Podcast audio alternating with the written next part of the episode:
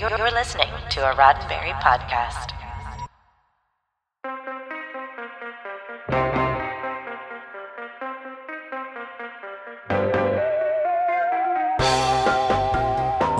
Green, and this is your Sci Fi 5, five minutes of science fiction history for August 2nd. And it was today in 1994 that Babylon 5 fans logging into the GEnie online service finally got one of the answers to a question that had been hanging over the series all summer. In May of that year, Babylon 5's creator and showrunner J. Michael Straczynski took to GEnie to announce that the series' lead actor, Michael O'Hare, would not be returning in season 2 as Commander Sinclair. Great pains were taken to point out that this was a mutual decision between actor and showrunner, without going into further detail.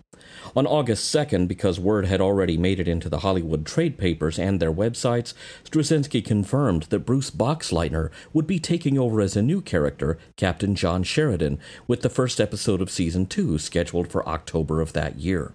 But the reality was, while this was the beginning of a new story for a new cast member, behind the scenes it was the end of another journey. Straczynski wouldn't reveal that side of the story for many years.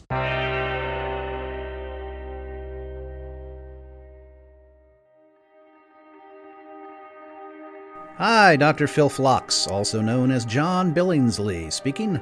I am the president of the board of the Hollywood Food Coalition. We serve terrific multi course meals to the unhoused and to those in need seven nights a week. We assist as many as 100 nonprofits with their food needs, buttressing extraordinary social service programs. We work with community partners to address issues of food insecurity here in SoCal. We do lots of other great stuff, but how much time do we have? If you're in LA, come and volunteer with us at hofoco.org slash volunteer, and any Federation credits you can spare go a long way.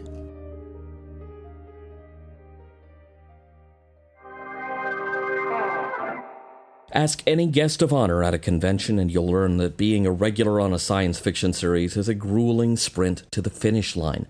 Not only do you have lines to memorize day after day, marks to hit, and a set number of pages of the script that have to be committed to film, but there are technical challenges that didn't exactly crop up on the modern day crime drama that you shot a guest spot on a couple of months ago. Even if you're fired up for it, any current or former sci fi series regular will tell you it's exhausting. But while Michael O'Hare was starring in the first season of Babylon 5, he was also fighting a daily battle with mental illness. The producers considered hitting pause on production so he could seek further treatment, but O'Hare remained steadfast that he didn't want to have a detrimental effect on the show's future. Toward the end of the season, O'Hare and Straczynski reached a private agreement.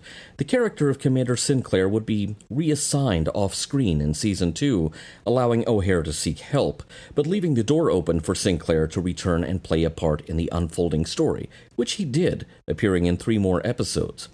Straczynski offered to take the secret to his grave, but O'Hare said that the secret should go public after his death.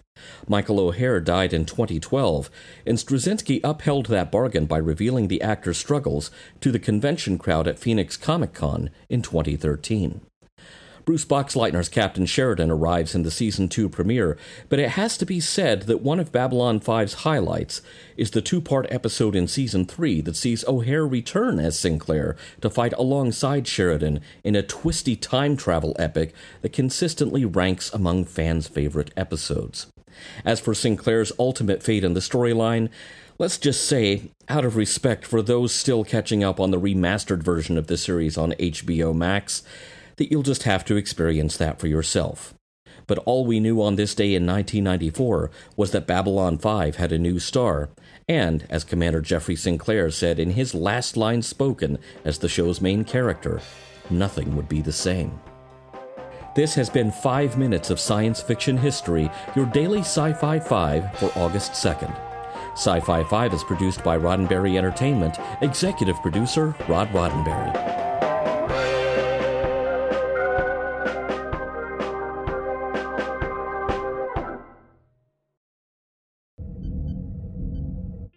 This is a Roddenberry podcast.